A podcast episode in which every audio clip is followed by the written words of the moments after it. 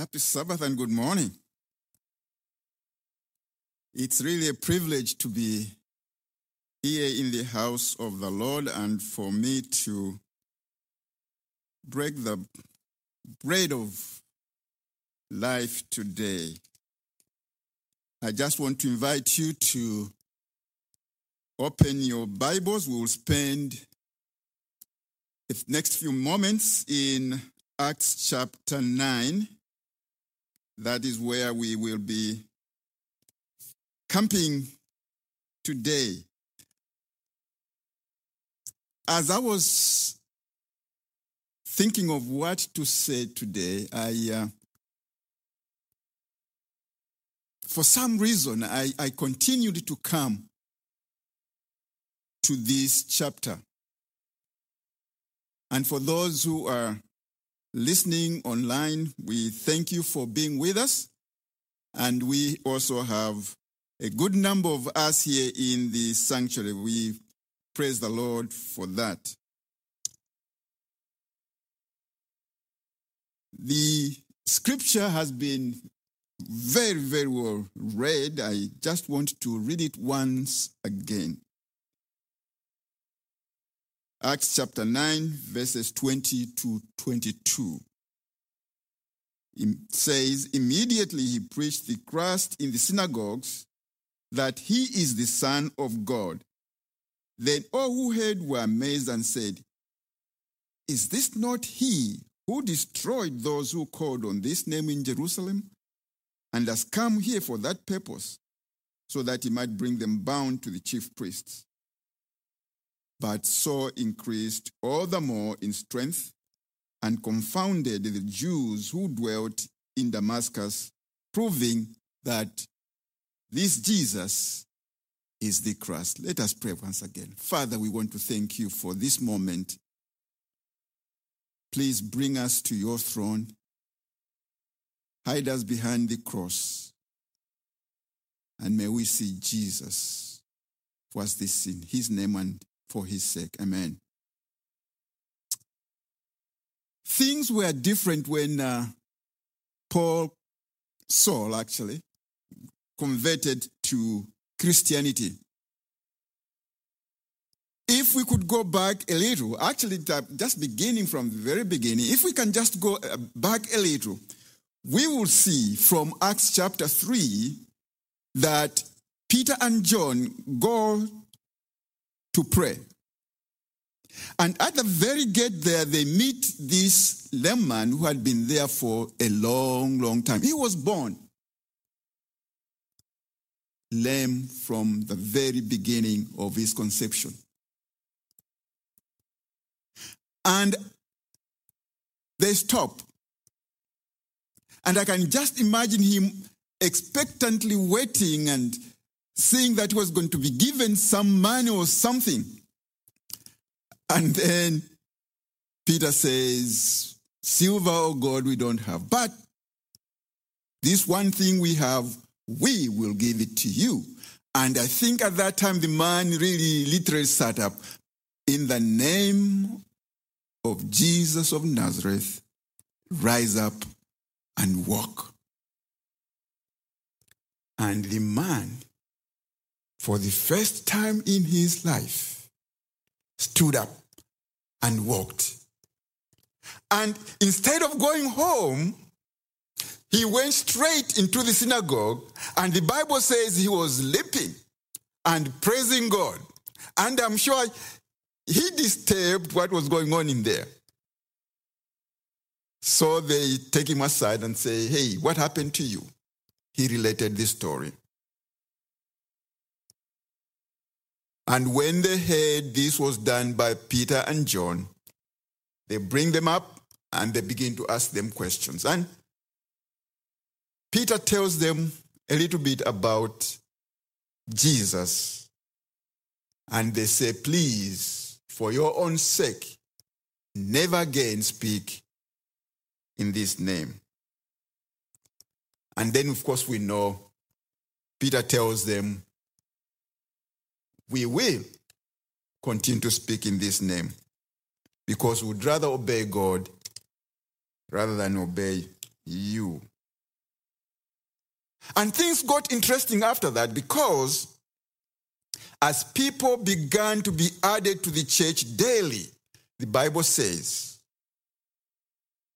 the Jews, the, the, the, the, the leadership, the, the high priests, and everybody that really was disturbed by what was happening went back to the disciples again and said, You should never do this. And if you do that, you are going to pay with your life. And actually, we, we know that soon after that, in chapter 7, they bring Stephen outside the city to stone him. And as they were stoning him, there was a young man who stood by, very zealous for God, who stood by and they brought their clothes and left them there so that when they stoned this Stephen, the blood wouldn't splash into their nice clothes. So we first meet this young man Saul at that time. And then things progress a little bit more. Until this Saul becomes so incensed to doing what he did to Stephen to show as, as examples to others that you are not supposed to speak in that name. And so we come to a point where he goes to the high priest and asks for letters to go to Damascus because when those things started to happen, then disciples scattered. They ran out of Jerusalem because everyone who called upon Jesus was a target. So they, they, they, many of them leave Jerusalem and scatter to other places. And we see this young man go to the high priest and ask for letters to go and arrest these people, bring them back to Jerusalem, and discipline them. You know this story. And that's why I like the Bible because we hear the same stories and still love to hear them some more. And this is the the uh, the the the, the uh, scripture reading says that when he converted, and I'm, I'm, I'm, I'm getting there, when Saul finally got converted, he started to preach and started to fellowship with the people that he had gone to arrest. Hence the title of the message today Hanging Out with the Hangman. In my opinion, God has a very serious sense of humor. And he does things that really confound, confound me.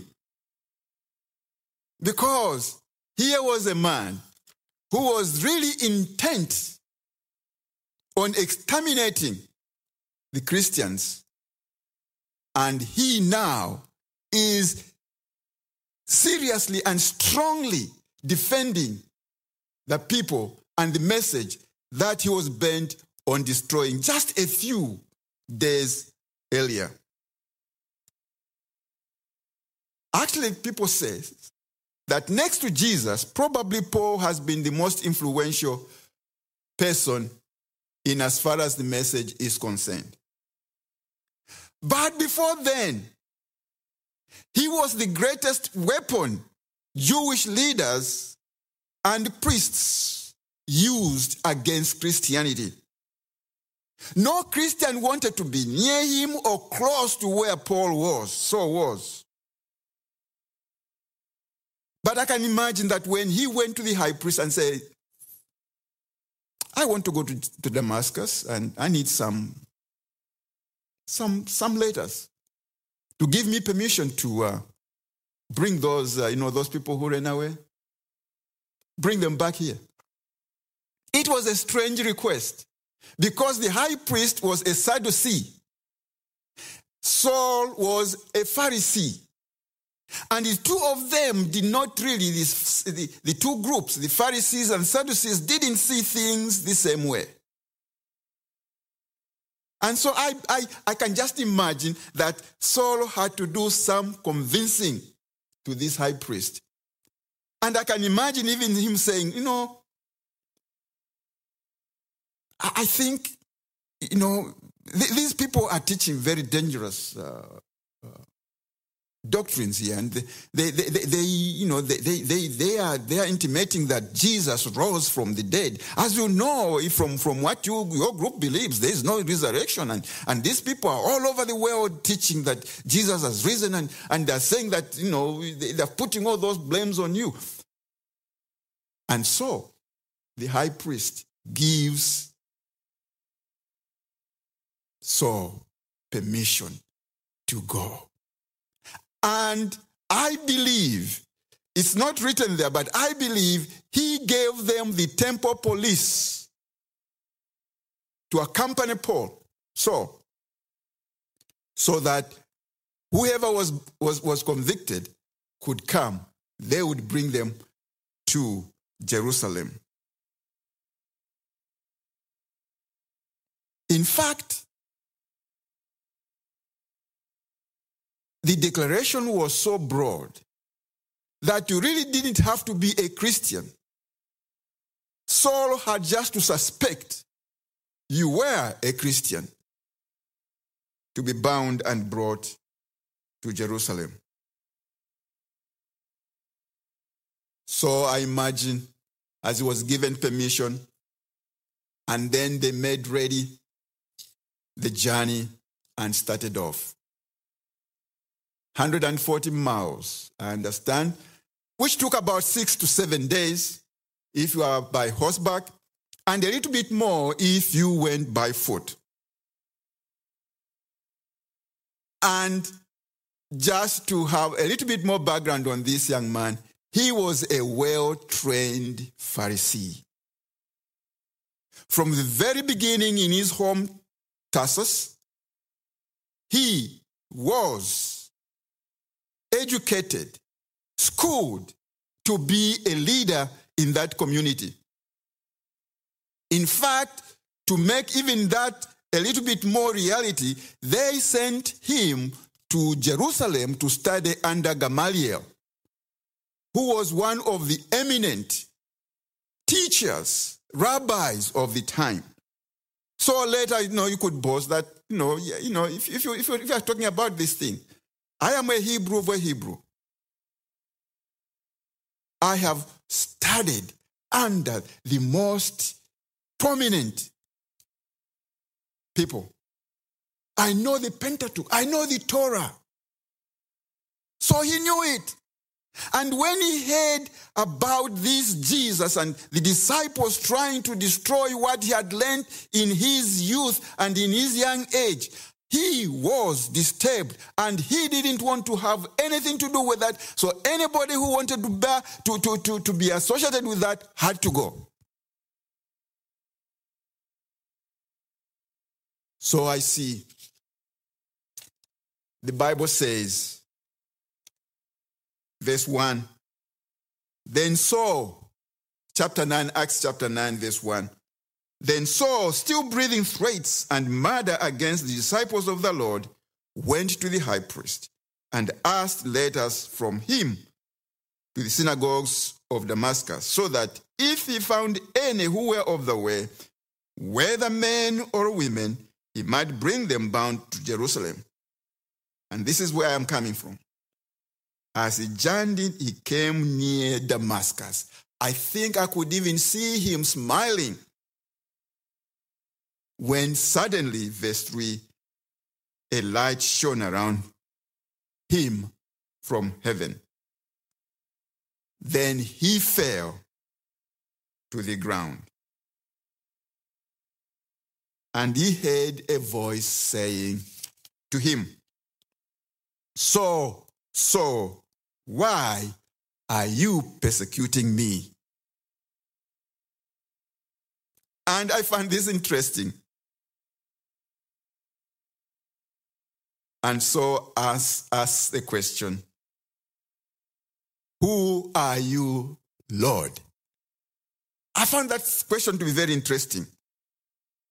If you know him as Lord, why are you asking, why, who are you, Lord? But this is the point. Paul was on the way, going to arrest the people of the way, and he met the way on the way. And he immediately identified who this person was. Because the Bible says, trembling and in astonishment, he asked the question, Who are you, Lord? Lesson number one, because Jesus asks him a question. In answer, he says, I am Jesus, whom you are persecuting. It is hard for you to kick against the goads. Lesson number one Jesus is telling us that when people persecute you, when people revile you, they are reviling him. When you mistreat somebody, you are mistreating Jesus himself. Jesus is telling us that all of us belong to him. And when we want to be mean to people, let us remember who we are actually ultimately persecuting. And so immediately ask a question now. Since he begins to be, begin to understand a little bit, he, be, he asks a question in verse 6. Trembling and astonished, the Bible says, Paul uh, Saul says, Lord, what do you want me to do? I always say, if you, if, if you don't want to do something, don't ask Jesus a question because he was going to give you an answer.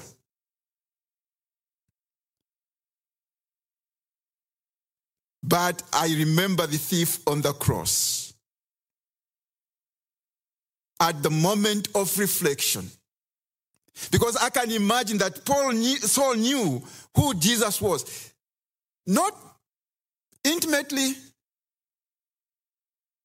but he had met him in the person of Stephen. He had met him in the studies. But this time he has come face to face with him. Because actually the Bible says when he was talking, was talking to somebody, the people didn't see who he was talking to but they were hearing what he was saying. So when Saul asked the inevitable question, Jesus has to give him an answer. What should I do? Jesus, again, the sense of humor the Lord has, he doesn't answer him. He just says, Arise and go into the city, and you'll be told what you must do.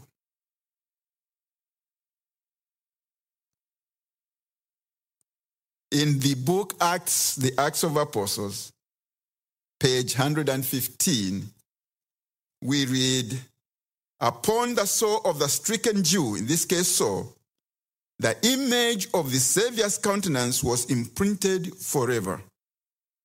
The word spoken struck home to his heart with appalling force. Into the darkened chambers of the mind, there poured a flood of light, revealing the ignorance and the error of his former life and his present need of the enlightenment of the Holy Spirit. Jesus tells him, It is hard for you to kick against the goads. Several things can be said about that. But in a nutshell, Jesus is asking Paul, Saul, Jesus is asking us. It is difficult to go against your conscience, isn't it? You know what to do, and you continually fight doing what you know. And immediately, Saul's darkness started to have some light. He's, he remembered a few things about this Jesus that he was fighting against, and in his blindness, he saw Jesus. Briefly, he opened up his eyes and saw nobody because the scriptures say that and the men who journeyed with him stood speechless, hearing a voice but seeing no one. Then Saul arose from the ground, and when his eyes were opened, he saw no one. But then the very people who he led led him by the hand into Damascus. And he was there three days without sight and did not eat or drink. Can you imagine how humble or humiliated Saul must have been? He had gone there with pomp, and I think he expected to be received in the same way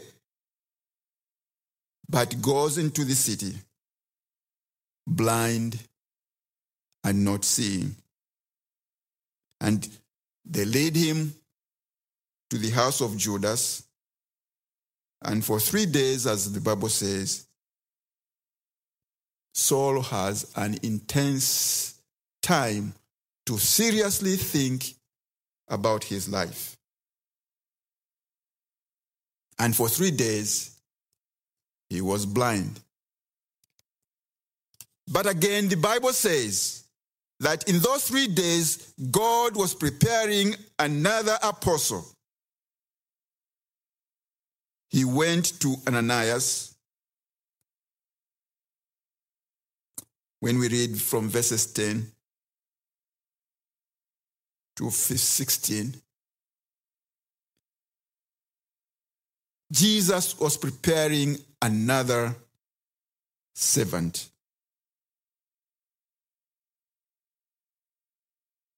And as Paul, as Saul is reflecting on his experience to Damascus, is, is, is reflecting on his life from the very beginning, wondering what this might be I know it's not written, but I, I, I imagine him just saying, He could have killed me. But he didn't. I don't deserve life right now, but I'm alive. This man must really love me. Because as he's thinking of these things, God goes to Ananias, verse 10, now there was a certain disciple at Damascus named Ananias, and to him the Lord said in a vision, Ananias. And he said, Here I am, Lord.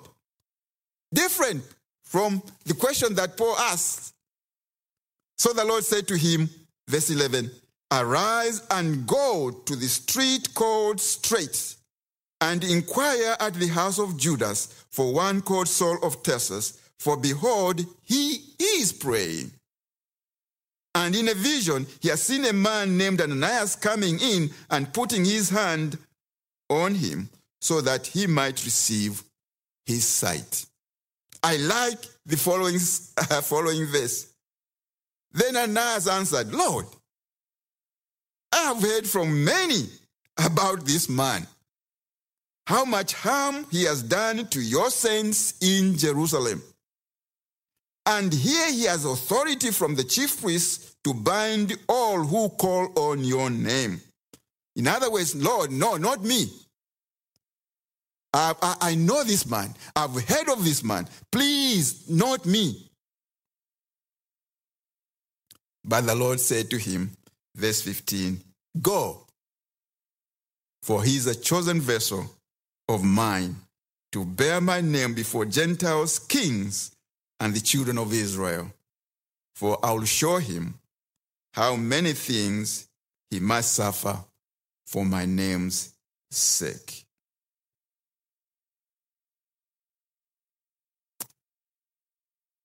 Second thing that we learned about this is just how much God loves all of us. Irrespective of where we come from, the, the things that we believe or not believe. My question or my lesson is reflecting on your life. Have you had any Damascus experience? I know some of you were born in the church. But even then, have you had an experience like Saul had? When he had to turn his life 180 degrees. I remember myself, I've had many of those things. But one of the things that I struggled with, I wasn't born an Adventist, was the Sabbath. In my, in my opinion, in my mind, this was the most useless commandment God could ever give.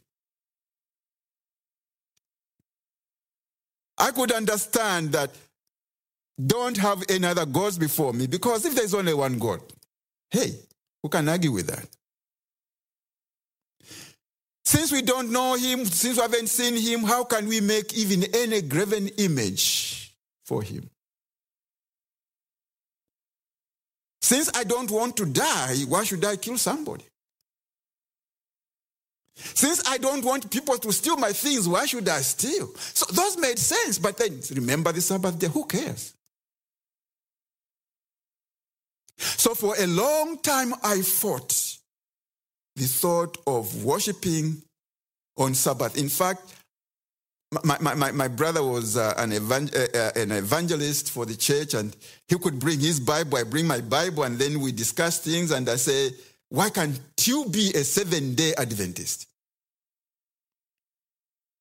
And then he says, When you understand how sweet the Sabbath is, when you understand who said the Sabbath, you'll have a different perspective. And I thank God for my father, my, my brother. I thank God for my God who led me to this truth.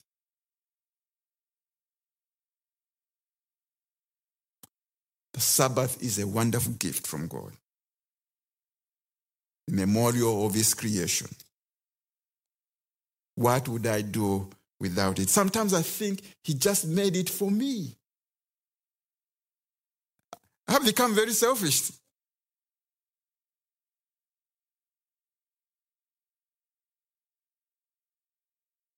And so Ananias goes to this man, verse 17, and he went and entered the house, the Bible says, and laying his hands on him, he said, Brother Saul, can you imagine? Just a few seconds, he, was, he, he wasn't talking about Brother Saul. He was talking about this assassin. And he says, Brother Saul, the Lord Jesus, I like this, who appeared to you on the road as you came, has sent me that you may receive your sight and be filled with the Holy Spirit. And the Bible says in verse 18, immediately there fell from his eyes something like scales, and he received his sight at once. And he rose and he was baptized. Now, verse 19 is the main message for today. So when he had received food, he was strengthened. Then Saul, the hangman, hung out with the disciples in Damascus. I love that. Yes, the hangman hung out with the people he came to hang. But see the process. Saul is there to Judas' home. God goes to Ananias' home. And then the two become brothers.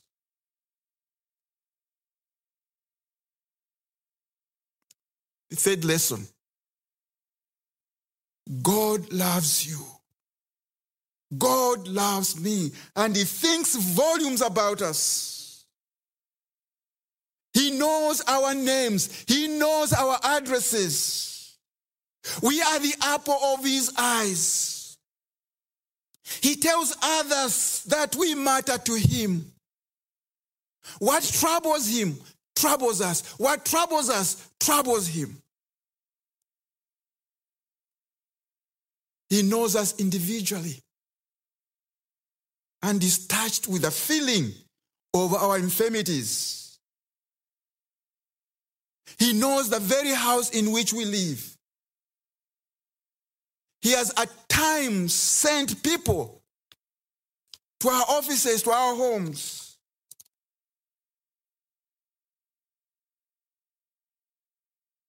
So that we can be reminded of Him.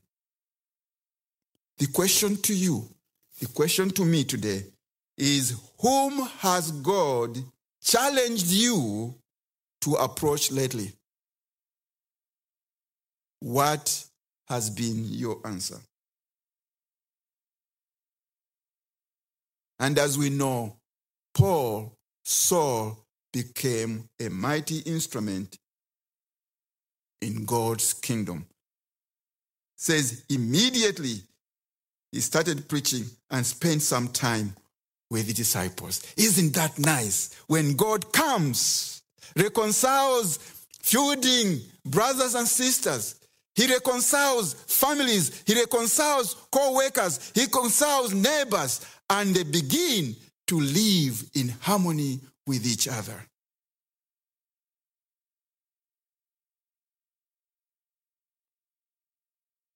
Immediately, verse 20, he preached the Christ in the synagogues that he is the Son of God. 21. Then all who heard were amazed and said, Is this not he who destroyed those who called on this name in Jerusalem? And has come here for that purpose, so that he might bring them bound to the chief priests. We do not know how long he spent visiting with his fellow believers. But we know that Saul started rejoicing with his fellow disciples. Saul, the persecutor, spent time in the synagogues of Damascus preaching Jesus as the Messiah to the people he had come to arrest. And so used the thorough knowledge and training that he had and started to convincingly defend the cause of Christ. Now, that confused Jews because he was so sold out that the Jews in Damascus wanted to kill him and started guarding the city. And his friends, you know, sent him down from the wall in a basket.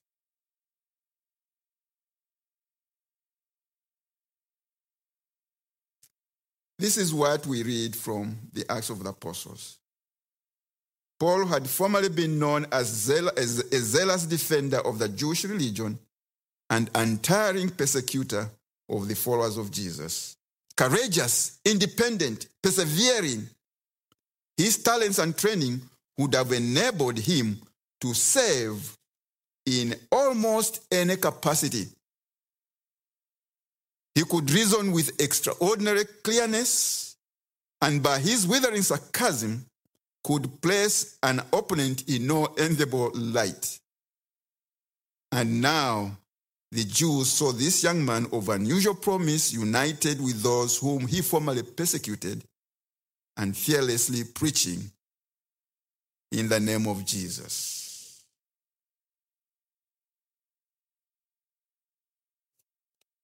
Friends, Saul's conversion was one of the most miraculous events orchestrated by the Holy Spirit. Let me rephrase. Your conversion, my conversion, my acknowledgement of Jesus is the most miraculous thing that ever happened to us. Because other things being equal, we wouldn't be here. But God saw fit that in our own way, we meet the way on the way to Damascus. In fact, one can surmise that really when Paul was, Saul was, Paul, Saul was persecuting the church, he didn't know Jesus that much. He had heard of him. Now he came to know him. I like our mission statement. To know Jesus, to reflect his character, and to share him among the people. That's what we are here for, friends. When we know him as we should know him, we will do that. And when Paul came to know Jesus, he was a different person. My message to us today is that we should know Jesus. We should reflect his character. And we should share his message to whoever is willing to listen. It is really incumbent upon us to know this Jesus. It is incumbent upon us to appoint this Jesus to others. In times like these, friends, we need him. Because when Christ comes into our lives, he should transform us so completely that even souls that are born in the likeness of Satan can be transformed in the image of the Son of God. This change is a miracle of miracles in itself. It is a miracle that is brought by the Word of God. It is one of the deepest mysteries of the Word. We cannot understand it. We can only believe it when we have Christ in us, the hope of glory. We will have our turn to be sold out and to tell somebody about him. I strongly believe that all of us matter to God. And as such, we should treat each other kindly. I believe strongly that all of us have had Damascus Road experiences where we have met Jesus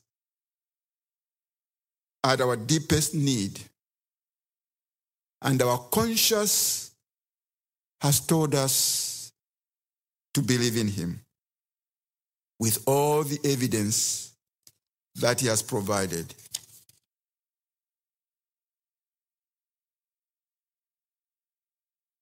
If we haven't come to that point yet, I ask, What is holding you back? It is my ultimate belief that God intimately wants to work in us and with us. He knows our names. He knows our, dest- uh, our, our, our addresses and is constantly knocking at the doors of our hearts. And is challenging us today to know Him as we should and then share Him with others because He died for us. And there's nothing, absolutely nothing, that He can do not to save us. Can we take Him up? Can you take Him up on that offer? It's my prayer today that as we get out of this sanctuary today, that that will be our wish and hope. And when things begin to happen to us, let us know that we have an advocate with the Father, Jesus Christ, our Lord. I am going to pray, and then, as has been the custom these days, uh, Elder Bryant is going to stand here, I'm going to stand there. And if there's anybody who would like to visit with us, we'll be happy to pray with you. Let us pray. Loving Father in heaven, we are so grateful. Thank you for reminding us that all of us have got rebellious spirits sometimes, like Saul. But you love us so much that sometimes you have to blind us in order to see. Can we see you in your fullness, Lord Jesus? Therefore, Lord, dismiss us from this place, but not from your presence. For we ask it in the loving name of Jesus, and for his sake we pray. Amen.